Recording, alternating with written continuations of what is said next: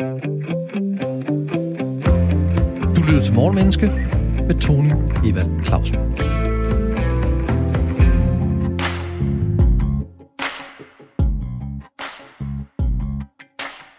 Det, der føles som slutningen, er ofte begyndelsen. 2021 er slut lige om lidt. Et år, hvor coronapandemien kastede en bred skygge over verden og vores liv, privat og på jobbet. Vi skulle forholde os til, hvad der er sandt og hvad der er falsk i forhold til valget i USA, mink, rigsretten, sms'er, vacciner og restriktioner. Et år, hvor sexisme, MeToo og undertrykkelse af køn, etnicitet, seksualitet og befolkningsgrupper nu og i fortiden blev emner, der skabte debat. Valg, fravalg, veteraner, bar hud, ære og værdighed, dialog eller det modsatte. Hvad tager vi med os ind i 2022 fra 2021? Hvad kan alt det, der skete i 2021, fortælle os om os selv, adfærd, psykologi og verden? Og kan vi bruge det til noget? Ja, det vil tiden vise. Og måske de næste 50 minutter. Morgenmennesker har sat sig for at gå på efterforskning i nogle af de emner, året indeholdte. Vores ambition er nemlig at gøre os selv og dig gode lytter klogere på 2021, mennesker og adfærd fra morgenstunden. Og så i øvrigt, godmorgen og velkommen til Morgenmennesker. I dag handler Morgenmenneske om veteraner, fordi 2021 blev året, hvor Danmark trak sig ud af 20 års tilstedeværelse i Afghanistan. 37 døde i kamp, over 214, der er kommet til skade på den ene eller den anden måde i forbindelse med udsendelsen. 11.000 danske soldater har været udsendt, og flere af dem mere end en gang. Alt det politiske lader vi helt med vilje væk fra. I dag der kigger vi på, hvad sker der i hovedet på mennesker, der frivilligt melder sig til at blive udsendt i krig? Hvordan reagerer man på at være i krig? Hvordan ser os civile på veteraner? Hvordan oplever veteraner at blive mødt, når de er tilbage i Danmark? Hvordan er det at komme hjem til fredelige Danmark igen efter krig, ødelæggelse og død? Disse og sikkert mange andre spørgsmål kan vi måske få svar på af programmets dedikerede deltagende og dygtige gæster, manifesteret her i studiet i Aarhus, Anne Lillelund, psykolog, krisepsykolog, med stor erfaring som udsendt psykolog for forsvaret og drivkraften i udviklingen af den danske model, som er den psykologfaglige indsats, man yder over for udsendte soldater. Hej Anne. Hej. Og velkommen til. Tak. Og sammen med dig har vi Jimmy Solgaard, journalist, radiovært, tidligere udsendt som finskytte i Afghanistan, og du både har lavet og været med i flere radio- og tv-programmer om det at være udsendt soldat og komme hjem. Velkommen til, Jimmy. Tak for det. I har begge to taget den to, lange tur fra det sjællandske over til os i Aarhus, og det er vi meget, meget glade for. Og dagens emne er noget, som jeg personligt er stærkt optaget af. Jeg har aldrig selv været udsendt i en skarp situation, men jeg har aftjent min værnepligt tilbage til det dengang, at Spar Konge var knægt tilbage i 91-92. Og så har jeg siden arbejdet med og haft samtaler med krigsveteraner både fra Balkan, Irak og Afghanistan, og set, hvordan der er enorm forskel på, hvordan de har reageret på oplevelsen, og hvor åbne de har været om at være veteraner. Og jeg vil godt indrømme åbent, at jeg har en oplevelse af, at veteraner langt fra bliver behandlet, som jeg synes, de fortjener, af hverken systemet, det er så det, der er forsvaret, staten eller offentligheden. Og derfor er det lidt en drøm, der går i opfyldelse for mig, for så to kompetente mennesker, som jeg er i studiet, og have knap en time til at belyse det at være veteran og behandlingen af veteraner, både psykologisk og mellemmenneskeligt. Så øhm, lad os starte med at definere termerne. Krig er i hvert fald i ordbogen defineret som en stor konflikt, hvor nationer og befolkningsgrupper bekæmper hinanden med våben, normalt med mange døde og sårede som resultat. Og en veteran, det er en, der har været i krig. En soldat, der har været i krig. Anne, jeg har et citat til dig, jeg godt kunne tænke mig at åbne Og Bare lige for at høre, hvad du tænker om det. Det er Halfdan Rasmussen. Og han skulle angiveligt have sagt, en soldat er en forhenværende civilist, der uddannes til at optræde usiviliseret for at bevare civilisationen. Altså det, jeg tænker er interessant ved det citat, det er jo i høj grad, at det øh, altså, taler ind i måske det mange civile oplever som krig. Så når man siger krig til en civil, så det er klart, det man, øh, den måde, man opfatter krig på, det er det, man tænker på det på ud fra det forhåndskendskab, man har til krig. Og som civil, så er det jo tit øh, fra krigsfilm, fra Vietnamfilm eller fra medierne. Og det vil sige, der er typisk fokus på det dramatiske. Og det er jo også det, der jeg hører, der er i det her Halvdan Rasmussen citat. Så det taler ind i noget af det, jeg tænker, vi måske kommer til at tale om senere, at krig er faktisk noget andet. Øh, krig er hvad hedder det, meget mere kontrolleret, end man forestiller sig. Krig kan være strategi, krig kan være, øh, øh, hvad hedder det, det er operationer, og det foregår under meget mere kontrolleret forhold, end man typisk vil forestille sig som civil. Og det er derfor, jeg synes, det citat egentlig bliver interessant. Hvad tænker du, Jimmy, når du hører det? Altså, jeg forstår det godt jo. Altså, fordi det usiviliserede ligger jo i, at man handler på en måde lidt dyrisk, eller øh, det modsatte, ikke? Altså, det, det modsatte ligger jo i freden, og det ondskabsfulde ved krig er, at det er voldsomt, og så man kan opføre sig usiviliseret. Hvis man opfører sig usiviliseret, så opfører man sig på en måde, som man i, øh, i fredelige Danmark ikke skal opføre sig. Mm. Så det forstår jeg godt. Øhm, men, øhm, men det er ikke helt den oplevelse, jeg selv har, når jeg har været i krig, kan man sige. Altså, der kan man opføre, opføre sig meget civiliseret, og man kan også opføre sig meget usiviliseret. Det går sådan hånd i hånd på en eller anden måde. Det er ikke så sort-hvidt, som jeg synes, Halfan Rasmussen gør det der. Øhm, men det er måske virkelig også derfor, det er så interessant. ja? Ja. Det, ja. Var, var du civiliseret eller usiviliseret i dine udsendelser? Jamen, jeg synes jo, på en måde kan man jo være begge dele. Altså, men det kommer lidt an på, hvad man mener med, hvad vil det sige at være civil? Og hvad vil det sige at være usiviliseret? Mm. Fordi det bliver, det bliver sådan en modsætning, hvor det, man, når man så handler krigerisk, så er man usiviliseret. Øh, men en kriger kan jo også godt øh, hjælpe nogle børn med ikke at blive ramt af nogle bomber. Og det er måske i virkeligheden en hjælpende hånd, og det er måske i virkeligheden civiliseret.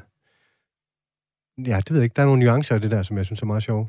Og nuancer er vi meget interesserede i i morgenmenneske. Vi elsker nuancer, når vi kan tage noget, der egentlig burde være lige til, og så kigge lidt så meget på det, at vi kan se, at der ikke er noget, der er 100% hvidt eller 100% sort. Jeg har faktisk også et citat til dig, Jimmy. Ja. Det er Patton, du ved ham der, amerikanerne, ikke? Mm. Soldaten er herren. Ingen her er bedre end sine soldater. Soldater er også en borger. Faktisk er det den største forpligtelse og et privilegium, at medborgerskab også er det at bære våben for sit land. Ja. Det er sådan en meget... Øh, altså nu er han jo gammel første og anden verdenskrigsgeneral, ikke? Så det er sådan en fædrelandsfølelse, han får frem i folk der, ikke? At man, det er nærmest en pligt, at hvis landet er truet, så er der nogle, øh, i hans verden nok har det højst sandsynligt været mænd, øh, som skulle gribe til våben, og hvis ikke man gør det, så er man en kujon. Så det er sådan en meget gammeldags måde at se det på. Øhm, som jeg jo også forstår, og øh, jeg forstår jo også det så langt, som hvis det ikke der var nogen, der meldte sig til at være soldater, så kunne generalerne og politikerne stå der. Så kunne de selv få lov at slås. Øh, det kunne jeg da også godt nogle gange have lyst til at se på. Men, øh, men ja, det forstår jeg godt. Og der var jo også en gang, altså da han taler, der var det ikke altid, det var frivilligt, i hvert fald ikke i, i, i Europa, om man blev udskrevet til herren. Nej. Der var der jo nogen, der, det var der også i USA, og nogen, der blev tvangsskrevet ind til det. De skulle faktisk melde sig. Ja. Så der, der er jo noget under det, og så skal man jo fortælle dem, det er faktisk et privilegium, det vi har tvunget dig til her. Så der ligger også noget i det. Klik. Anne, hvad, hvad tænker du om citatet? Øhm, jeg tænker, at det taler ind i øh, den meningsfuldhed, man kan opleve ved at være udsendt som soldat. Altså meningsfuldheden i forhold til at være udsendt for Danmark Øhm, og på den måde synes jeg, at, at det er noget af det, citatet rammer meget godt. Så prøv at hjælpe mig med den. Du har mødt masser af veteraner. Det kommer vi også til at tale om over 200 har du samtaler med, eller sådan noget, og står der på den hjemmeside. Men er det den følelse, de gik ud med? Sådan at nu det gjorde for deres land? At det var en af, de grunde, der man er motiveret for i forhold til at tage afsted, at man, man kæmper for sit land, og man gør en forskel for sin land, og det er jo en høj grad øh, meningsbærende, når man tager afsted. Mm. Øh, at man, man rejser med, med, det, med det danske flag på skulderen. Ja, og, og Jimmy, du er her jo, fordi du som 25-årig i mm. 2006 valgte at blive udsendt til Afghanistan øh, med hold 6. Ja. Og dermed på din egen krop og sjæl faktisk oplevede, hvordan det var at være i krig. Øh, vil, du, vil du så usentimental og nøgtern som overhovedet muligt lige riste din historie op for lytterne, så vi har lidt øh, baggrund på dig? Altså sådan i forhold til, hvordan jeg overhovedet havnede i den ørken? Ja, for eksempel. Jamen altså, øh, jeg blev værnepligtig efter gymnasiet. Og øh, det blev jeg i bund og grund, fordi jeg ikke rigtig vidste, hvad jeg ellers skulle lave. Og øh, øh, så kommer jeg i, i, så, så i trøjen i Oksbøl, i kampsoldaterne. Og øh, i løbet af de der 10 måneder, jeg er værnepligtig, finder jeg ud af, at det synes jeg faktisk er virkelig sjovt. Og jeg møder en masse mennesker, som øh, jeg har det helt vildt fedt sammen med. Øhm, og så øh, bliver jeg ansat.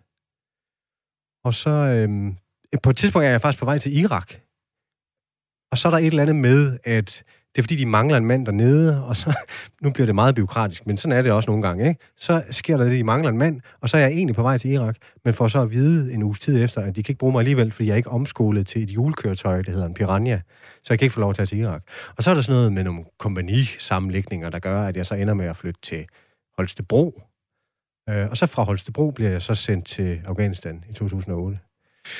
Øh, det er sådan den korte version øh, hvor jeg så har været kampsoldat hele vejen igennem, øh, kørt i sådan en pansret mandskabsvogn, øh, og altså, har så været igennem de forskellige funktioner, man nu kan have.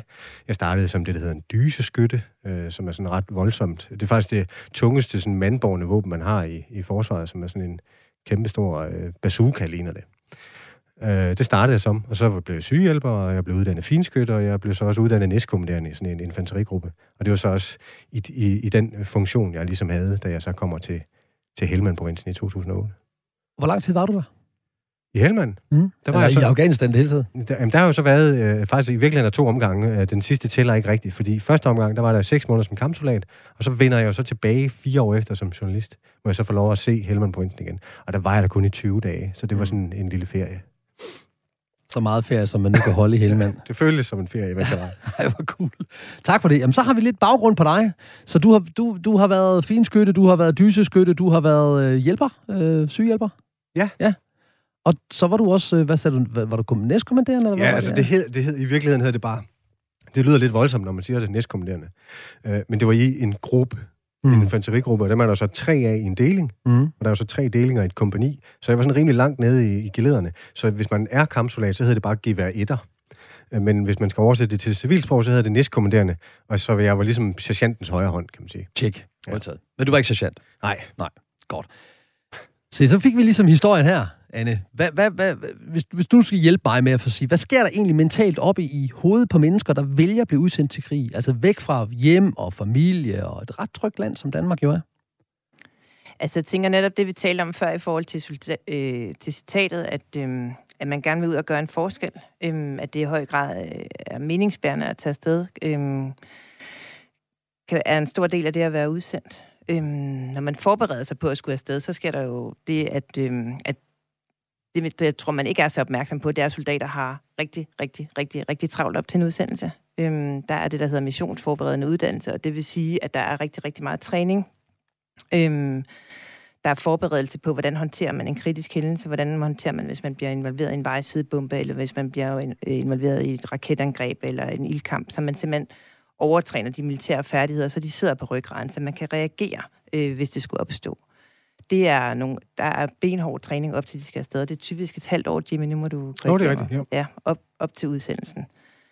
Øhm, så er der mange, der har rigtig meget fokus på deres pårørende også. Hvordan har de pårørende det med, at de skal afsted? Øhm, og det, der er mange samtaler, man skal have med sine pårørende, fordi der er mange, der siger, at det er vigtigt for dem, at de pårørende fordi de pårørende vil, mange pårørende vil selvfølgelig være bekymrede over, at, at de skal afsted, så derfor de pårørende er så trygge som muligt, og så informeret som muligt op til, man skal afsted. Så de pårørende fylder selvfølgelig også meget op i forhold til, at man skal tage afsted. Øhm, både at få fortalt, hvorfor tager man afsted, fordi det er vigtigt at få fortalt, hvad er meningen med, at man tager afsted, for, fordi for mange pårørende kan de jo have en oplevelse af, at man, man tager ud, og man sætter sit liv på spil. Så det er jo vigtigt at have den samtale med de nærmeste omkring det. Man skal faktisk også skrive sin sidste vilje. Øhm, og den sidste vilje, den er går ud på, at man faktisk skriver, beskriver, hvordan man gerne vil øhm, øh, begraves. Øh, hvordan den ceremoni skal foregå. Og det kan også være farvelbrev til de nærmeste. Det er noget af det, der er allersværest ved den sidste vilje. Øhm, fordi man jo faktisk skal forestille sig, at man ikke er her mere, og man skal også forestille sig, når man forestiller sig det, så forestiller man sig jo så også, hvordan ens pårørende reagerer på det, og det er følelsesmæssigt, at det er rigtig, rigtig svært. Så det er nogle af de processer, man går igennem, inden man bliver udsendt, for at forberede sig til at komme afsted. Og så bliver man faktisk også forberedt på, øhm, på hvordan man re- reagerer under stress og krise, fordi det ved vi krisepsykologisk er rigtig vigtigt, at man ved, hvordan, hvad for nogle reaktioner man kan få. Fordi når man mentalt er forberedt på, hvad for nogle reaktioner kan man få, så kan man også og få strategier til at håndtere det, så øhm, er der en større sandsynlighed for, at man kan håndtere det bedre i situationer, men i hvert fald ikke bliver forskrækket over sine reaktioner, hvilket kan være hjælpsomt.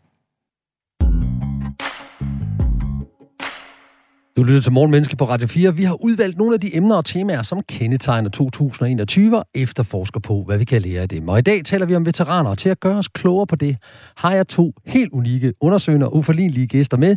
Jimmy Solgaard, journalist og tidligere veteran, og Anne Lille Lund, øh, krigspsykolog med stor erfaring med udsendte soldater i det danske forsvar. Før den her lille breaker, bare lige for at tage nye lyttere med i det, der var du inde og snakke om det her med, at der er en stor forberedelse inden udsendelsen, altså inden man bliver sendt ud i, i krigszonen eller i operationszonen osv. Og du nævnte du blandt andet også det her med den sidste vilje og de her afskedsbreve. Og jeg har jo, som jeg nævnte før, mødt øh, veteraner, og det er meget interessant, hvor stor forskel der er på, hvordan de reagerer på de her afskedsbreve. Nogle siger, at det er jo bare, øh, ja, det er jo det her, jeg ville, og han, han tænkte egentlig ikke særlig over det. Andre har sådan virkelig sådan nærmest kommet i tvivl, om de skulle afsted, da de skulle skrive det her øh, farvelbrev. Hvad har, hvad har du oplevet i forhold til, øh, til de her øh, sidste viljer og farvelbreve? Kan du hjælpe lytteren til at forstå, øh, hjælpe ind i hovedet på de her mennesker, på den ene eller den anden måde? Altså, jeg tror, det der er vigtigt at forstå, og sådan gælder det for os alle sammen, uanset om man er soldat eller ja, eller civil, at vi, har, vi reagerer alle sammen individuelt under pres, det er forskellige reaktioner, vi har, og det betyder så også, at i forbindelse, når man skal skrive sidste vilje, så vil det også være forskelligt, hvordan man reagerer. Det, jeg synes er ret fint ved den sidste vilje psykologisk set, det er for eksempel, når man skriver farvelbrevene, eller hvis man forholder sig til sin egen begravelse, så følelsesmæssigt, så kommer man jo igennem en proces, øhm, som jo netop gør, at man måske faktisk der, nu siger du, du netop har talt med nogen, som var egentlig under den her, mens jeg lavede den sidste vilje, jeg fundet ud af, at jeg skal måske ikke afsted alligevel, fordi man, man kommer så tæt på oplevelsen, som man kan psykologisk set ved at forholde sig til det, så det kan være, at man faktisk får en refleksion på det, hvor jeg skal måske ikke afsted alligevel. Altså, så jeg tænker sådan, at den, den er rigtig god til at forholde sig følelsesmæssigt til det. Og, og det var interessant, Ginny, fordi en, en af dem, der sådan sagde, det var, havde jeg, jeg ikke tid til andet, altså det skulle være, skulle, jeg skulle til at være færdig, fordi der er så meget hektisk op til, så det, han havde egentlig ikke spekuleret sådan voldsomt over det. Han skrev bare, jeg elsker jer, og det vil jeg altid gøre, bla, bla, bla, bla. Og så var han egentlig færdig med, og så skulle han ud i, i LMG'en, eller hvad han nu skulle ud og rense, eller hvad han nu skulle ud og gøre. Men hvad med din egen øh, mental tilstand inden din udsendelse? Hvad, hvad, hvor var du hen? Kan du hjælpe os til det? Jamen altså, nu sidder jeg lige og prøver at huske, hvordan jeg egentlig udfyldte det. Jeg kan godt huske dem. Og jeg kan også godt huske, at man skulle tage stilling til sådan noget med, om man ville have, hvis man døde, om man så ville have forsvaret ind over, altså om der skulle være faner, og om øh, forsvarsministeren måtte være inviteret med, og alt sådan noget. Eller om det skulle være en privat ceremoni. Og så kunne man skrive nogle... Altså, jeg husker, at jeg skrev nogle breve, som der blev lagt sammen med dem til min familie. Øhm, og så ved jeg, at det ligesom blev lagt i en eller anden kasse, og så, så, men det var en del af en meget stor øh, række af, meget lang række af alle mulige forskellige ting. Men jeg kan godt huske, at jeg sad alene med det derhjemme og, og, og, og spekulerede over, hvordan delen skal jeg lige forholde mig til det her, som, som jeg, var, altså, jeg fyldte 25, mens jeg var udsendt, så jeg var 24 på det tidspunkt. Så det var på en måde lidt abstrakt, men det var også sådan, ja, der var nogle ting, der ligesom virkelig kom på plads, og jeg synes, det var rart, at, at så, så var der styr på det. Men min egen mentale tilstand, sådan lige op til, der havde jo været soldat nogle år, og øh, de sidste halve år, inden man tager afsted, der sporer man sig jo helt ind på den opgave, man nu får, for nu er man klar over, nu skal vi til Helmand, og vi, vi får den her opgave i vores kompani, så nu sporer man sig langsomt ind på de her ting, og så laver man alle mulige øvelser, der kun handler om Helmand-provinsen. Øh, og der vil jeg da sige, at mm, jeg tror måske, at det er den periode i mit liv, hvor jeg har været allermest nervøs. Øh, jeg plejer at sige, at når folk spørger mig om, det er sådan en ting, man godt kan få som spørgsmål som veteran, det er, om man nogensinde har haft noget mareridt omkring det, man har lavet. Og der plejer jeg at sige, at ja, det har jeg, men kun før. Jeg har aldrig haft mareridt, mens jeg var udsendt, og heller aldrig haft mareridt omkring de ting, jeg har oplevet, efter jeg kom hjem. Men før jeg tog til Afghanistan, der havde jeg mange mareridt. Og det handlede om, øh, at i bund og grund, det var sådan nogle mareridt, hvor at jeg stod i et, øh, jeg anede ikke, hvad jeg skulle på den måde skulle ud i. Så det var sådan nogle forestillingsleje, hvor jeg så lå i min seng i Holstebro og svedte og drømte om, at jeg stod i bunden af et eller andet skyttehul uden alle mine venner, og så var der bare en masse talibaner, der løb op i hovedet på mig. Og så løb jeg tør for ammunition, og så var jeg nødt til at slå nogle af dem ihjel med en hjelm og sådan noget. Ikke? Og det var meget der handlede om, at jeg blev væk fra de andre. At jeg vågnede op i en eller anden brønd, øh, ude i Helmand-provincen, og så var alle mine venner gået, og så skulle jeg selv finde hjem til lejren. Så nogle mega nervøse, øh, som i bund og grund handlede om, at jeg var bange for, at jeg ikke var god nok. Øhm, og det forsvandt altså, i det sekund, jeg var i Helmand-provincen. Så, har jeg ikke, så sov jeg som baby, og det har jeg mere eller mindre gjort siden. Interessant. Nå, men, fordi, men, men, men det er jo også derfor, vi er her. Det er derfor, vi laver den her. Det er netop fordi, det, er, det står mit hjerte nært at, at, at brede ud og kendskaben til, hvad der sker inde i hovedet på, på mennesker, der bliver. Og, og vi har mange idéer om, at man er gået i stykker, og man har mareridt flere timer efter. Her kan man sige, det er sådan en præ-posttraumatisk stress, du har her, sådan, ja. at du inden du oplever det, allerede begynder at tænke på, hvordan det er at opleve det. Ja. Det er da mega interessant. Hvad, hvad tænker du som psykolog på det, han lige siger der? Jeg tænker jo, det giver rigtig god mening, øhm, fordi man kan sige i forhold til inden man skal afsted, netop at du ved ikke, hvad Helmand er for et sted. Øhm, du ved ikke præcis, hvordan det ser ud, så netop som det, er inde på i forhold til, at det er jo en måde at prøve at forestille sig det på, og derfor dukker det selvfølgelig op i drømmene, fordi det fylder, det fylder jo alt på det tidspunkt, ja. den kommende udsendelse. Og også, hvad der potentielt kan, kan ske derude. Så, så det er jo en måde at prøve at konkretisere det på for sig selv. Så jeg tænker, det giver rigtig god mening. Men, men hvad kan det så være, at han bliver helt rolig, at han kommer derned så? Så er, der, så er det væk. Så er han ikke urolig, han har ikke været utryg siden han sov som lille barn. Altså, til, lige tænker, når vi lige snakker om Jimmys drømme konkret. Jimmy. Ja. jeg tænker det handler om, så bliver det jo lige pludselig konkret. Så er det ikke længere en forestilling, så ved han konkret, hvordan det ser ud. Og det vil sige, så er der faktisk noget faktuelt at forholde sig til. Og det snakker måske lidt ind i, i Jimmys personlighedstræk. Nu snakker vi som om, du ikke er her, men du er her jo altså lige her. At han, han forholder sig til det, der står foran ham. Ja. Øh, og det er han ikke så usikker på, som noget, han ikke står foran. Nej. Jeg tænker det. Nu snakker jamen, sådan, jamen, sådan tror jeg også, det er. Altså, det er jo ikke, fordi jeg ikke har haft mareridt, efter jeg kom hjem, men det har aldrig, det har aldrig handlet om Afghanistan.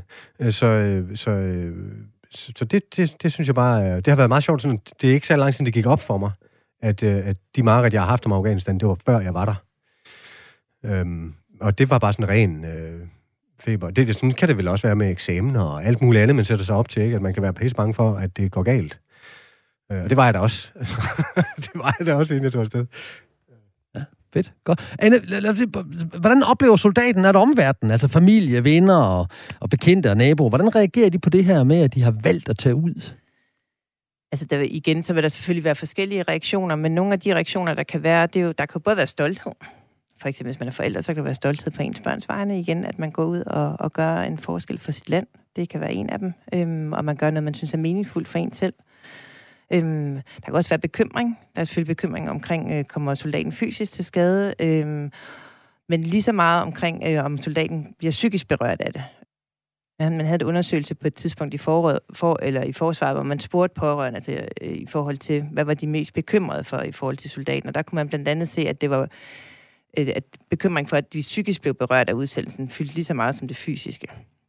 Så de to ting er, er noget af det, der selvfølgelig fylder, og som soldaterne jo også tænker jeg at høre fra deres pårørende, inden de tager afsted. Jeg tror, at det her med fokus på, at man bliver psykisk berørt af udsendelsen, jo også i høj grad hænger øh, sammen med den store opmærksomhed, der har været på det i medierne. Mm.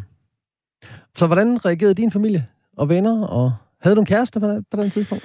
Øh, altså, ja. Øh, Eller flere kærester? Nej, men altså, det der var... Øh, åh, det ved jeg ikke, det, det er selvfølgelig også det svært at snakke om. Altså, jeg er jo ikke kæreste med hende mere, men, men, og jeg har heller ikke kontakt med hende mere, men, men øh, der, der var faktisk mange af os, der fik kærester lige inden vi blev udsendt. Mm. Øh, hvilket jeg tror faktisk i bund og grund handlede om, at når vi gik i byen, så gik vi i byen, fordi vi havde det sjovt sammen. Og vi var ikke ude efter at score kærester. Og så scorer man en kæreste. Øh, så vi var ret mange, der øh, havde nogle damer øh, inden, ikke? Men det gik, og, altså, det gjorde det også med mit. Det gik, jeg kan huske, øh, jeg blev, hun slog op med mig, da jeg var hjemme på ferie, altså halvvejs i krigen. Øh, øh, hun var faktisk her fra Aarhus. Øh, virkelig sød øh, pige, med, som så møder mig på et tidspunkt i mit liv, hvor at mit hoved er 90% et andet sted. Ikke? Så der er jo ikke noget mærkeligt i det. Øh, men, øh, men, øh, men ja, altså, øh, hun møder mig så på et tidspunkt, hvor jeg er ude og fejre noget sammen med nogle soldaterkammerater. Ikke? Og vi, det, vi er jo på vej i krig, så det er jo ikke, fordi det er hemmeligt på den måde. Jeg tror virkelig, hun synes, det var meget spændende. Det gjorde jeg da også. Mine forældre bakkede mig bare op. Altså, og nu siger jeg bare, men, fordi det var svært for dem, ved jeg. Men det fandt jeg sådan langsomt ud af senere, hvor hårdt det egentlig havde været for dem. Fordi de var bare nogle øh, støtter, øh, og var selvfølgelig nervøse, men okay, du vil gerne afsted, og du har været soldat nogle år, og det selvfølgelig, giver selvfølgelig mening, og det var ikke særlig nemt at komme hjem og fortælle, men vi havde nogle ret øh, fede samtaler omkring, hvad det vil sige, og hvad det betød, og sådan. Og så blandt mine, mine venner, der var der nogle få, der udtrykte sådan en bekymring omkring, øh, hvad der kunne ske med mig. Og så havde jeg også nogle ret vilde diskussioner omkring sådan hele det politiske univers, om det nu også var en krig, der gav mening, og mm. hvad er det nu egentlig for en vogn, du bliver spændt for, og sådan. Og der var jeg sgu sådan rimelig firkantet på det tidspunkt. Ikke? Altså, det var bare mig og os øh, fra NATO og fra Danmark. Vi var rimelig gode til at være soldater, og Taliban og Al-Qaida, det, det er verden simpelthen for lille til, og øh, dem skal vi bare have udryddet, og det kunne vi godt finde ud af. Øh, så det var sådan kampsoldaten, der bare var klar, ikke? Øh, og sådan havde jeg det. Og sådan har jeg det på nogle punkter sådan set stadigvæk. Jeg synes der sådan stadigvæk, at øh, verden er for lille til Taliban og Al-Qaida. Øh, men øh, men det, var, det, var sgu, øh, det, det var sådan ligesom, øh, vi var rimelig stolte af det, vi kunne, og vi vidste godt, vi kunne, kunne, vi kunne godt komme ned og gøre en forskel.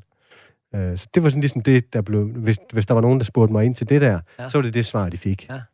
Jeg er ikke sikker på, at de blev mere trygge af den årsag, men, øh, men det var det, jeg sagde i hvert fald. Der ligger der i hvert fald noget i den der med, at, at, at det, det, det, det, vi, vi er ret gode til det, vi laver, øh, ja. og, og en stolthed i, i faget.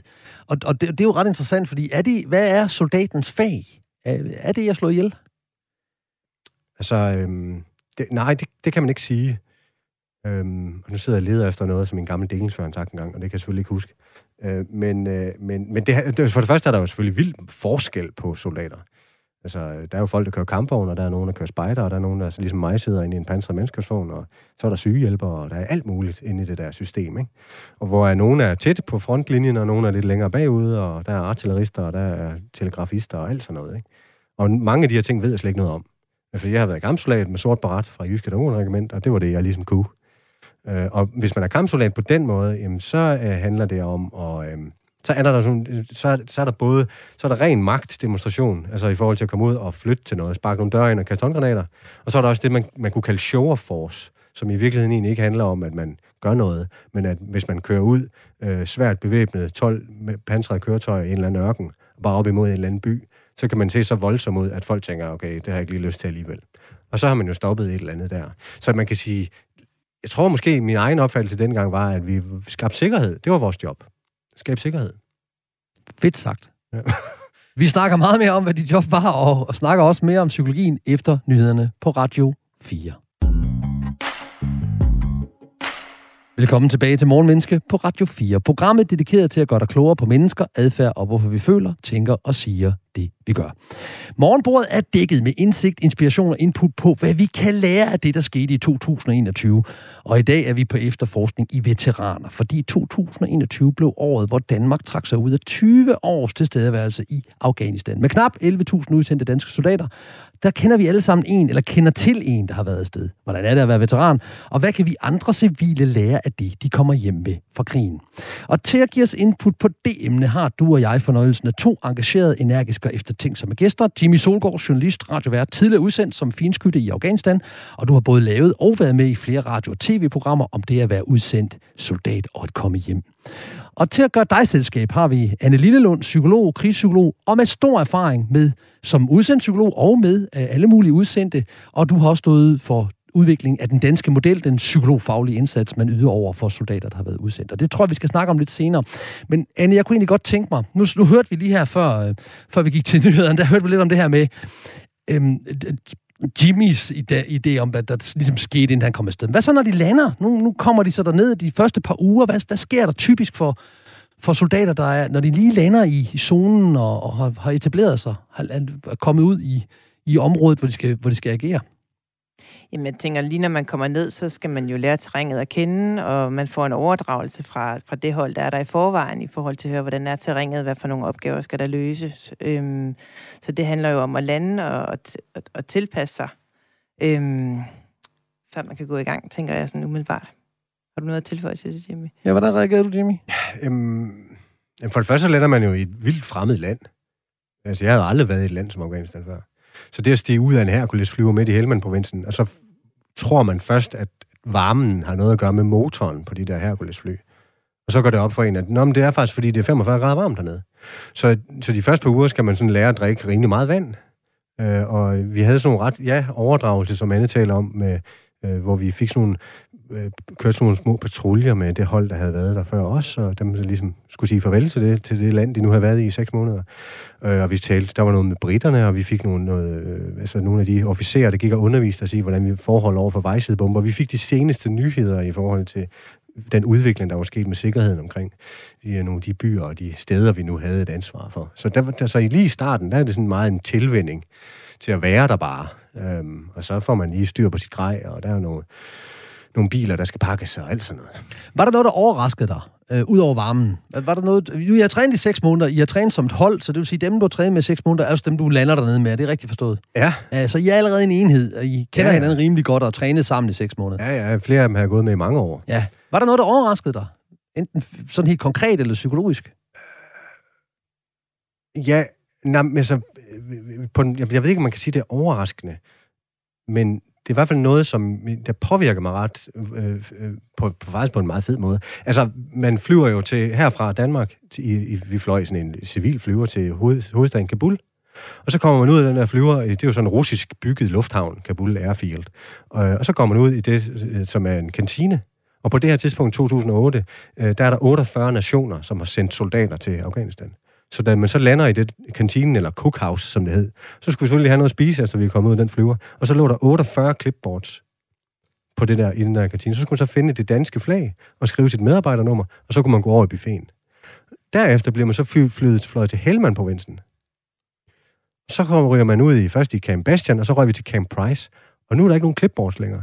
For nu er der ikke 48 nationer længere. Så mig og alle de drenge fra Holstebro, der blev sendt derned, og piger i øvrigt også, vi gik rundt sammen med britter, og amerikanere. Og det synes jeg faktisk var ret vildt, at den, det mest betændte sted i Helmand-provincen, det vidste jeg jo egentlig godt i forvejen, men det er Helmand-provincen. Og af alle de 48 nationer, der har sendt soldater til Afghanistan, så er der tre, der er taget derned. Og den ene, det er Danmark, og så er der Brit- Storbritannien, og så er der USA. Og de amerikanske soldater, de var rimelig vanvittige. Altså, det var sådan nogen, der blev kaldt Special Operation Forces, som blev kortet SOF. Og den eneste måde, vi havde kontakt til dem på, det var, når de skulle køre ind og ud af hovedvagten, så skulle de lige sige deres kaldetal. Og de hed sådan noget Scorpion 22 og Eagle 906 og sådan noget. Så det var sådan ligesom at være med i en film. Altså, det synes jeg, der var vanvittigt. Så det synes jeg var faktisk var en ret vild oplevelse, at rende rundt sammen med de der hoveder der, ikke? Ja. Det er sådan det første, der lige popper op. Fedt. Fedt. Jamen, Anne, jeg, jeg, det er meget interessant, fordi det, det, det er jo sådan noget, men det får vi jo ikke at vide, det her. Det her med lige pludselig så er jeg ligesom med i en film, eller clipboard, eller at du kommer ind i en kantine, eller hvad der overrasker. Så det er derfor, derfor, vi er her. Det er for netop at få sådan ting at vide. Og, og de der Special Forces uh, amerikanere, de, de, de, er ikke, de er lidt vilde, siger du? De er lidt sindssyge, eller hvad? Nej, jeg, jeg, jeg ved ikke, nu er det selvfølgelig, jeg ved ikke, når jeg siger sindssyge, så er jeg måske lidt for meget for Jylland nogle gange. Jeg mener ikke sådan vanvittige på den måde. Jeg mener bare, det var, det var deres jægersoldater. Og jeg ved, der var, de var blevet trænet i Pashtu og Farsi, og sådan, de kunne tale med de lokale, og de havde sådan der et eget lille hjørne af lejren, som man ikke må tage billeder ind i. Og sådan noget. Det var sådan, ja. De var virkelig hemmelige. Ikke? Øhm, så jeg snakkede faktisk ikke rigtig med dem. Øh, men de, men de, og de havde sådan, de havde aldrig rigtig uniform på. Øh, så jeg synes, de var nogle... Det var sådan, øh, du ved... Øh, det var ligesom, det var James Bond-typerne. Ikke? Så var det. Kanon. Anne, vi, jeg ender lige giver, det er mega, mega spændende det der, ja. men vi ender lige giver, Anne, jeg har mødt veteraner, der har oplevet blodige kampe med kammerater, der døde og blev hårdt såret. Jeg har mødt veteraner, der generelt har givet sig 99 procent af tiden, og stort set ikke har haft øh, nogen oplevelser i kamphandlinger. Øh, øh, de har siddet i compounden det meste af tiden og kigge på en radar eller et eller andet andet, eller sådan noget retning. Og til min overraskelse, så virker de der, der har været i virkelig kamp, de virker faktisk mindre påvirket af det, der de har oplevet, end dem, der kun har oplevet ganske, ganske få kampsituationer, eller har oplevet det på afstand. Kan du hjælpe mig og os til bedre at forstå den her spændvidde i, hvordan mennesker reagerer så vidt forskellige på? Altså, jeg synes jo, det er interessant, at du har siddet i compounden i samtlige seks måneder, eller hvor meget nu er afsted, og ikke lavet noget, og så den sidste dag er du ude på en patrulje for lige at prøve det, og så støder I på en lille bitte øh, improviseret bombe, og der sker ikke rigtig noget, men du kommer hjem, og da du kommer hjem fra Danmark, så er, det, så er du traumatiseret. Hvorimod nogen at at de her mennesker, jeg har mødt, har været ude i, altså ligget i en grøft og, og, og troede, de skulle dø, og aftalt med hinanden, øh, hvis vi dør nu, så øh, I skal bare lade mig ligge, og I skal bare komme væk. Altså en virkelig blodige soldaterhistorier. Og de går rundt som automekanikere og alle mulige andre ting i dag, hvorimod nogle af dem, der ikke rigtig har oplevet noget, de er fuldstændig gået i stykker og kan næsten ikke fungere. Hjælp os. Kan du, kan du give os... Jeg ved godt, det er arketyper, jeg kommer med her, men, men kan du hjælpe os med at kigge ind den spændvidde? Altså, jeg tænker sådan, når man snakker reaktioner på kritiske hændelser, så er det enormt vigtigt at være opmærksom på, at det er meget forskelligt, hvordan vi reagerer, og man heller ikke kan sammenligne. Man kan ikke sammenligne hændelser.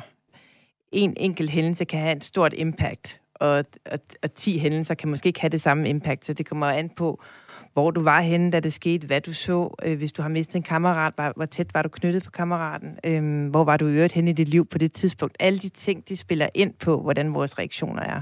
Og derfor kan spændviden være meget forskellig. Så jeg kan godt forstå, at man kommer til at kigge på, når man har man oplevet 10 ting, så kan...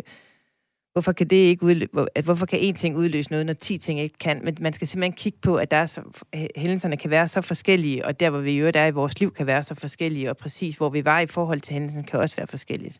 Noget, vi også ved har en stor betydning i forhold til den måde, vi reagerer på, det er også øh, omfanget af social støtte, for eksempel. Så det er også en faktor, der kan påvirke og hvad betyder social støtte i den her sammenhæng? Social støtte, det kan være, hvis vi, man er altså ude i krigszonen, der kan selvfølgelig være social støtte fra ens gruppe. Det kan være social støtte fra ens fører. Det kan være, også være social støtte fra hjemmefronten, fordi selvom de er langt væk, når man er udsendt, så er det jo stadigvæk den opbakning, man får fra hjemmefronten i forhold til også, hvis der er sket noget. Så social støtte kan i virkeligheden være ret bredt.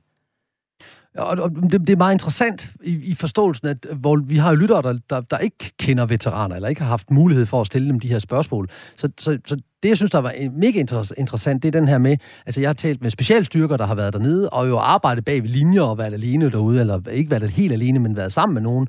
Men, men og spurgt ham, ad, spurgt ham direkte ad, hvorfor du ikke posttraumatisk stress? Du har været afsted to gange, og du har også været i Irak og alt muligt. Han sagde, jeg gik jo på arbejde, altså. Det var mit, han, fuldstændig, og det er fordi, han er afstumpet. Altså, det, han virkede, han er en super fed fyr. Han har bare ikke, jamen, jeg passer mit arbejde. Og så har jeg mødt øh, samariter og andre, der som er fuldstændig, øh, stadigvæk lider under det, og, og næsten ikke kan få deres liv til at hænge sammen. Det er jo interessant. Kan du hjælpe os lidt mere end bare at sige, at der er forskel på, hvordan vi reagerer? Kan vi, kan vi kigge dybere i det?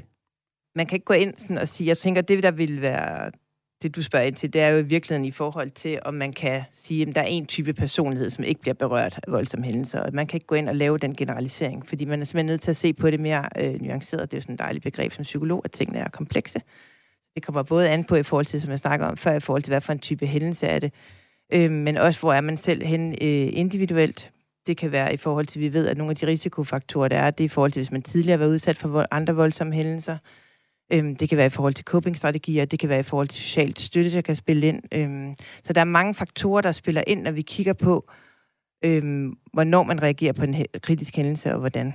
Hvad er en copingstrategi? Helt kort. Øh, en copingstrategi, det kan være i forhold til, hvad hedder det, øhm, hvordan man håndterer for eksempel øh, at have været udsat for en kritisk hændelse. Øhm, hvordan forholder man sig til det bagefter? Taler man med nogen om det bagefter? Øhm, skubber man det væk bagefter? Øhm, sådan nogle øh, strategier. Så mm. det, vi kalder det på dansk, er det mere oversat til mestringsstrategier. Ja, fedt. Og dem, dem uddanner du, dem, dem uddanner vi soldater i dag, eller hvad? Det er noget af det, man underviser i op ja. til udsendelse i forhold til strategier, i forhold til at håndtere en kritisk hændelse. Hvad skal man være opmærksom på der? Øhm, og noget af det, man jo så også gør, det er også, at man gennemfører også debriefinger efterfølgende, for eksempel, hvor man taler det igennem. Øhm, det gør man både soldaterne, delingerne for eksempel, men man vil også øh, typisk sende en militærpsykolog ud, hvor man har en, en gruppe debriefing, hvor man taler hændelsen igennem. Jimmy, mm. du var der. Ja, ja. Du lugtede, du mærkede, du svedte, du blødte ja. med dine venner og dine kammerater. Hvordan var det at være i krig, Jimmy? Helt kort. Åh, oh, men det er jo nemlig det. Det ved jeg ikke, hvordan jeg svarer kort på. Det skal du, det var også bare for sjov. øh, fordi, fordi jamen, altså, jamen, det kommer også an på, hvordan man definerer ordet krig. Øhm, så, så du må, du må selv om, hvordan du definerer det. Bare du svarer på spørgsmålet. Altså, jamen, jeg kan jo sige det på den måde, at øh, krig har for mig været noget, som når jeg har tænkt på det sidenhen, så er det noget, jeg har kunnet savne. Okay? Øh, og det kan jo lyde helt sygt, hvis man har den definition, som jeg tror mange har, af ordet krig. Fordi krig er øh, i udgangspunktet, det kan kun være et nødvendigt onde. Krig er grusomt, det er grimt, og mennesker dør. Nogle gange de er forkerte.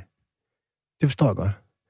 Så det giver mening. Så når jeg siger, at jeg nogle gange har savnet at være i krig, så håner jeg jo i virkeligheden de værdier, som jeg siger, jeg har været nede og kæmpe for i Afghanistan. Altså frihed, demokrati, fred. Men det der problemet med ordet krig, det er, at det er ligesom ordet fred. Hvad betyder det? Da jeg var i Afghanistan, der kunne jeg jo godt savne fredelig Danmark. Men det gjorde jeg jo ikke. Jeg savnede min familie og mine venner og en kold øl. Og sådan har jeg det også med krig. Jeg savner ikke krig i krig. Men jeg savner nogle af de ting, der er i krig. Hvad er det, du savner? Det er nogle af de ting, der gør det til en fuldstændig fantastisk oplevelse. Og det er blandt andet at være i et land som Afghanistan, som er klart et af de smukkeste lande, jeg nogensinde har været i. Hvor man får en masse vanvittige, øh, unikke oplevelser. Både på godt og ondt. Og det kan man jo få alle mulige steder, øh, uanset hvor man rejser hen i verden.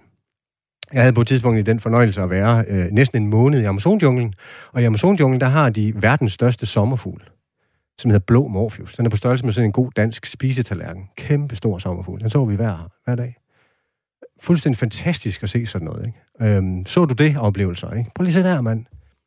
Og sådan nogle oplevelser er der bare afsindig mange af i Afghanistan. Og det kan man også have alle mulige andre steder selvfølgelig, men jeg har aldrig oplevet noget, der var så komprimeret hvor de der oplevelser bare er, jeg kan bare tage dem fra hylden af. Mm. Og når jeg tænker på min tid i forsvaret, så jeg var der i syv år i forsvaret. Jeg kan godt fortælle historier om, hvordan det er, man bliver uddannet finskytte, og hvordan det er at være våd i Oksbøllejren, eller de der underlige, jeg var på, på, på, på sådan en ret underlig øvelse lidt uden for Napoli i Italien. Og jeg kan også fortælle lidt om, øh, så, hvordan det er at bo på Holstebro Kaserne og alt sådan noget. Men det fortæller jeg jo aldrig nogensinde om. Så mine syv år i forsvaret, de er i bund og grund reduceret til de seks måneder, jeg var i forsvar, eller i Afghanistan. Og det er fordi, at der er alle oplevelserne bare, de ligger bare på hylden hylden, jeg kan bare plukke dem. Og det er oplevelser fra at være ude i et beduinlandskab, der ligner noget fra Star Wars, øh, til at stå og lave førstehjælp på en afghansk soldat, som har skudt sig selv i foden, øh, til at stå og snakke med nogle beduinbørn, som aldrig nogensinde har set et digitalt kamera før, og som derfor synes, det er vildt sjovt, når jeg tager et billede, så kan de se sig selv. Det har de aldrig prøvet før. Og jeg har aldrig nogensinde oplevet at stå over for nogle mennesker, der ikke ved, hvad et digitalt kamera er. Og så tre timer efter, jamen, så kører du forbi en eller anden pisse skæv politimand, som næsten ikke kan kigge ud af sine øjne, fordi han er så mega skæv. Han står bare og savler på sin rifle. Og tre timer efter, så sidder du inde i en kantine og smiler høfligt, fordi der er en eller anden kok fra Sri Lanka, som har forsøgt at lave danske frikadeller, og det er ikke gået særlig godt. Og fire timer senere, jamen, så kan du, er du nødt til at gøre et stop ude i ørkenen, fordi der ligger en død mand derude. Og der er en hund, der er ved at spise hans ansigt. Og det er fandme ikke særlig rart at se på. Men jeg har aldrig nogensinde set sådan noget før. Så det er bare en del af det. Mm. Det er jo den der helt unikke oplevelse af at kigge. Det er nærmest som om, at man er rejst ud i et eller andet særligt sted i universet, og så har man bare lige fået lov at kigge lidt ned. Ikke? Så der er sådan en... Øh, det er jo i virkeligheden en trang til at være et vidne. Ikke? Altså, det er lysten til at rejse ud i verden og se, se den, hvordan den i virkeligheden er, på godt og ondt. Og nogen ville måske også blive provokeret af det der. Ja, altså, men det er en, også en del af det. Altså, det er selvfølgelig, at jeg har jo masser af billeder, som lige så meget turistbilleder. Det er Jimmy på tur. Ikke? Det er Jimmy, der har taget nogle billeder af alle mulige forskellige ting. Så har jeg også uniform på, og jeg er også soldat. Men det der med at rejse ud i verden og se den, som den faktisk er, det er jo en stor del af det at være soldat. Eventyrlysten, den skal man have. Mm. Det er ikke det hele, men det er en del af den. Og det er også de, alle de historier, jeg nu har siddet og ridset lidt op her. Det er jo dem, jeg fortæller. Ikke? Det, er jo, det er jo dem. Ikke? Det, er en, det er en del af det. Øh, det. Men det, der fylder mest, og det som, når man har fortalt historien om de der men når man har fortalt historien om ildkampene, og man har fortalt røverhistorier om alle mulige underlige mennesker, man har mødt og set, og skæve politibetjente og hvad man ellers ser, øh, når det ligesom render ud, og adrenalinen ligesom er forsvundet og rendt ud af kroppen på en, og man kommer ud på den anden side, så det, der står tilbage for mig, og for rigtig mange af de veteraner, jeg har talt med, det er følelsen af kammeratskab. Som er en lille smule svært at tale om, synes jeg. Fordi det er meget nemt synes jeg, når man taler om kammeratskab, at komme til at lyde som noget, Steven Spielberg allerede har filmet. Det bliver meget nemt og sådan romantiseret, øh, og det kan godt blive sådan et kvalm at tale om øh, øh, mænd, der står og dunker hinanden i ryggen, ikke, fordi vi bare holder af hinanden. Men øh, jeg gør nogle gange forsøget, og så siger jeg noget i retning af, at man er en gruppe af mennesker, som har været, for mit har vi været sammen i lang tid, men de fleste har været sammen i minimum et år, inden det bliver sendt ud. Og det er en gruppe fra hele Danmark, som er blevet samlet. Og så handler det meget om det, man går og står og er i. Man har det samme tøj på, man, har det samme, man løser de samme opgaver, man sover i de samme lortsenge, man spiser de samme poser, man skider i de samme poser.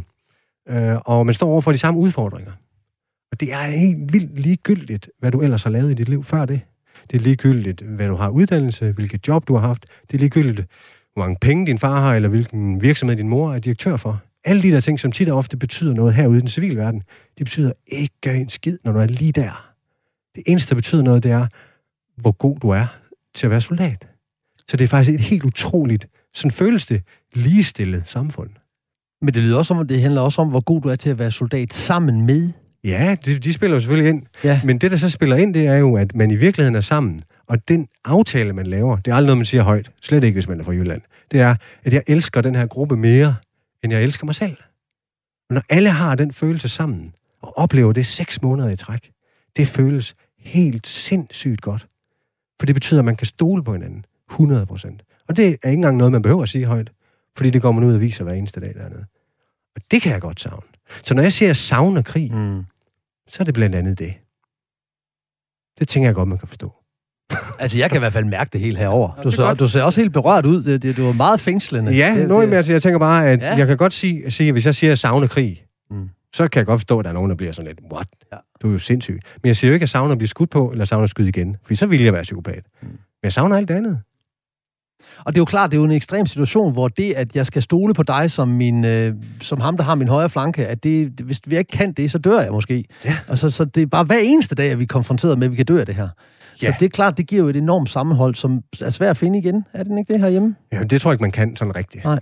Desværre. Øh, eller det, det, nu siger jeg desværre som om, altså, det kunne være fælles, der var krig i Danmark. Men, men, øh, men øh, nej, men det tror jeg faktisk ikke, man kan. Øh, og, og det er, men det er også noget, man mister, synes jeg. Altså det har jeg da personligt gjort. Jeg har ikke kontakt til ret mange af mine øh, gamle kammerater. Fordi vi har jo, på, på, altså af virkeligheden er rigtig mange gode årsager, har vi jo fundet koner og kærester og mænd og børn og alt muligt, og vi har fundet, fået job og uddannelse og alt sådan noget. Ikke? Så vi laver alle mulige forskellige ting i dag, som gør, at det, det trækker i os. Og det skal det også. Mm. Men det betyder også, at det kan være svært at holde kontakten. Så man kan sige, det kammeratskab, det var der, og det var dengang, og det får vi sgu nok ikke igen. Altså, det, vi, var, vi var nogle andre dengang. Ikke? Du lytter til Radio 4, Morgenmenneske. Jimmy, der her har givet en rørende beretning ind i kammeratskabet, og hvorfor han kan stå tilbage og savne krigen. Øhm, og øhm, lad mig lige... Øh, Anne, det, det er svært at komme tilbage på den der. Det var meget... Jeg kunne mærke den. Kunne du også det? Ja. Ja, det var meget stærkt. Det var meget stærkt, Jimmy. Men lad, Anne, hvordan, hvordan er de, hvad er de typiske efter, øh, efterreaktioner på, på krigen, når man er hjemme i Danmark igen? Altså, hvordan, øh, hvordan behandler man det effektivt? Altså, altså, først, hvad er de typiske reaktioner? Ja, jeg et spørgsmål også, gammelt. Ja, tak.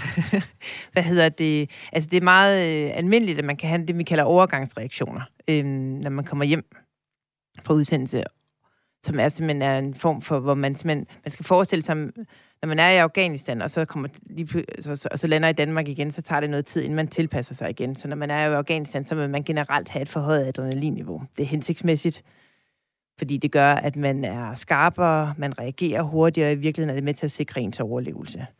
Øhm, så har man nogle øh, overindlærte kampfærdigheder, som vi også har talt om, som sidder på ryggraden, som gør, at, øh, at det gør, at man også man er et forhøjet handleberedskab derude.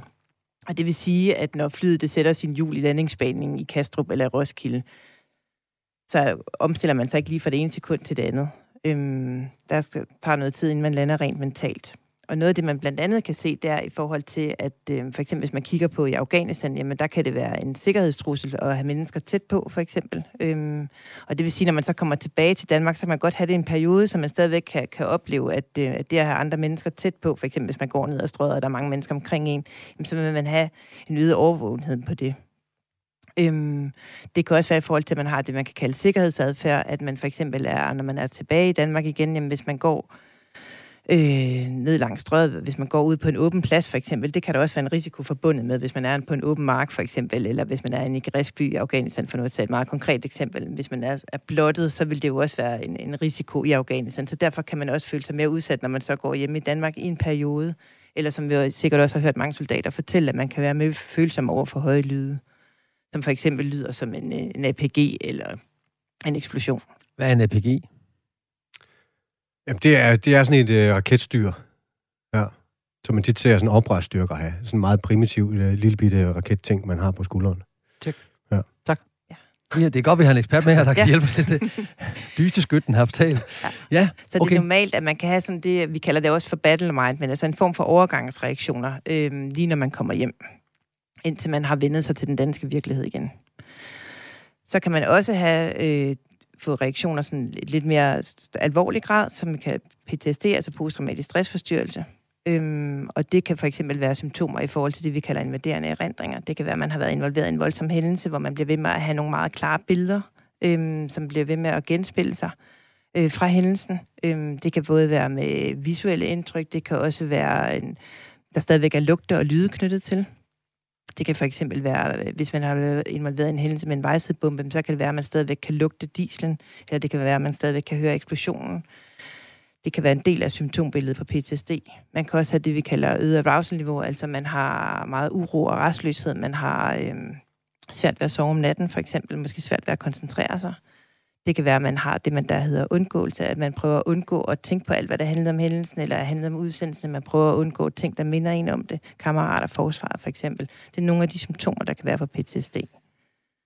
Okay. Øhm, og det er forsvarets undersøgelser, de viser, de har forskellige, forsvaret har lavet forskellige undersøgelser af forskellige hold, og der, tallene differentierer lidt fra hold til hold, og det er fordi, man kan ikke umiddelbart sammenligne et hold med det andet, fordi det er forskellige oplevelser, øhm, øh, de enkelte øh, hold har været udsat for. Men sådan i gennemsnit kan man sige, at der er cirka 10 procent, der har tegn på PTSD efter udsendelse.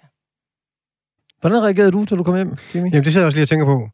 Øh, altså, for, det, man kan sige, at den måde, jeg reagerede på, var sådan nærmest med, jeg vil ikke sige en ironisk distance, men det var med en oplevelse af, at jeg jo netop via de militærpsykologer, vi havde, og den uddannelse, vi har fået, så er jeg godt klar over, at okay, det her det er en form for sikkerhedsreaktion. Det er mig, der render rundt og gør det her, fordi det skal lige, og det skal lige give mig noget tid, og så går... Men jeg, altså, i første omgang, så reagerede jeg på den måde, at jeg synes det var frygteligt at være alene. For det har jeg ikke prøvet i seks måneder. Så det med at komme hjem med min egen lejlighed og sidde der, det synes jeg bare... Jeg tror, jeg var der i seks eller syv timer, har jeg siddet hjemme i min egen lejlighed. Og så ringer jeg til en af mine soldaterkammerater, som jeg lige har sagt farvel til. Og han bor også i en lejlighed i Holstebro, og så spørger jeg, hvad han laver. Og så går vi ud og får nogle øl. Fordi jeg synes, det var så vanvittigt at være alene. Og så havde jeg meget sådan noget med, at jeg synes, det at vågne op i min egen seng, det skulle jeg vende mig til. At, øh, så for det første var der ikke nogen sådan rigtig noget larm, og der var ikke nogen omkring mig. Men det der med, at jeg lige skulle sætte mig op i sengen, og så lige minde mig selv om, at Åh, nu er jeg hjemme i Danmark igen. Det, og det er jo bare et spørgsmål, om jeg har været væk længe. Og så havde jeg, øh, jeg tror måske der, hvor jeg sådan selv blev opmærksom på, at okay, det her det er lidt underligt. Det var sådan, hvis jeg kom hjem, hvis jeg havde været ude at drikke, øh, og det gjorde vi. Vi gik rimelig meget i byen, lige da vi kom hjem. Så kom jeg hjem i min egen lejlighed, og så beholdt jeg min sko på, og så gik jeg rundt i alle rummene i min lejlighed og tændte lyset. Og så gik jeg ud i gangen og tog min sko og min jakke af. Så det var sådan en eller anden sikkerhedsting. Og der tog jeg mig selv lige på et tidspunkt og tænkte, nej, nu må du holde op. Ikke? Så bor jeg inde, ude på Lemvig, i Holstebro. Der sker jo ikke en skid. Øh, men, men det var sådan, det var nok i virkeligheden det, jeg havde sådan lige i starten. Og, og vores tid, altså vi kunne bruge en time mere. altså det, vi har jo alt for lidt tid her, men den er ved at løbe ud. Ja. Øh, jeg beklager meget. Men skulle du, skulle du sige et eneste ting til dem, der lytter her? Hvordan skal man forholde sig til, at man møder en, der siger, jeg har været udsendt? Hvad, hvad, hvad er de bedste råd til de civile, der møder veteraner? Altså, du ved, vi, vi har jo talt i forinterviewet om, at nogle gange så møder de sådan lidt med sådan et blik i øjnene og siger, oh, hvor meget stykker er du så gået? Altså, hvad, hvad, vil, hvad vil være dit råd til alle civilister, når de møder en veteran? Jeg tror, hvis set fra mit synspunkt, ja. og en måde, hvor man også kunne få en god samtale i gang, det var at spørge om, hvad var det bedste, du oplevede? og således formidlet og forhåbentlig beriget, gik vi på efterforskning i veteraner, vi kunne blive ved. Men må du, som jeg har fået nye indsigter, input og inspiration på emnet. Tak til vores kommunikerende, kommenterende og klarsøgnede gæster. Anne Lillelund, krigspsykolog med stor erfaring som udsendt psykolog for Forsvaret og drivkraften i det, jeg gerne ville have talt om, men som vi ikke nåede, nemlig den danske model.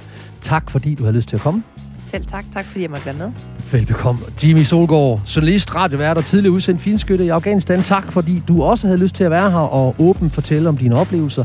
Jeg kunne mærke dig helt herover. Det håber jeg også, lytterne kunne. Uh, tak, fordi du kom. Selv tak. Af hjertet og hjernen, tak fra lytterne og jeg. Du kan få mere Morgenmenneske på podcast der, hvor du henter dine podcast, eller på Radio 4 appen. Programmet er produceret af Only Human Media. Jeg hedder Tony Eva Clausen, og efter 88 udsendelser med Morgenmenneske, så sneer jeg mig også til at kalde mig veteran, altså radioveteran forstås. Vi høres ved.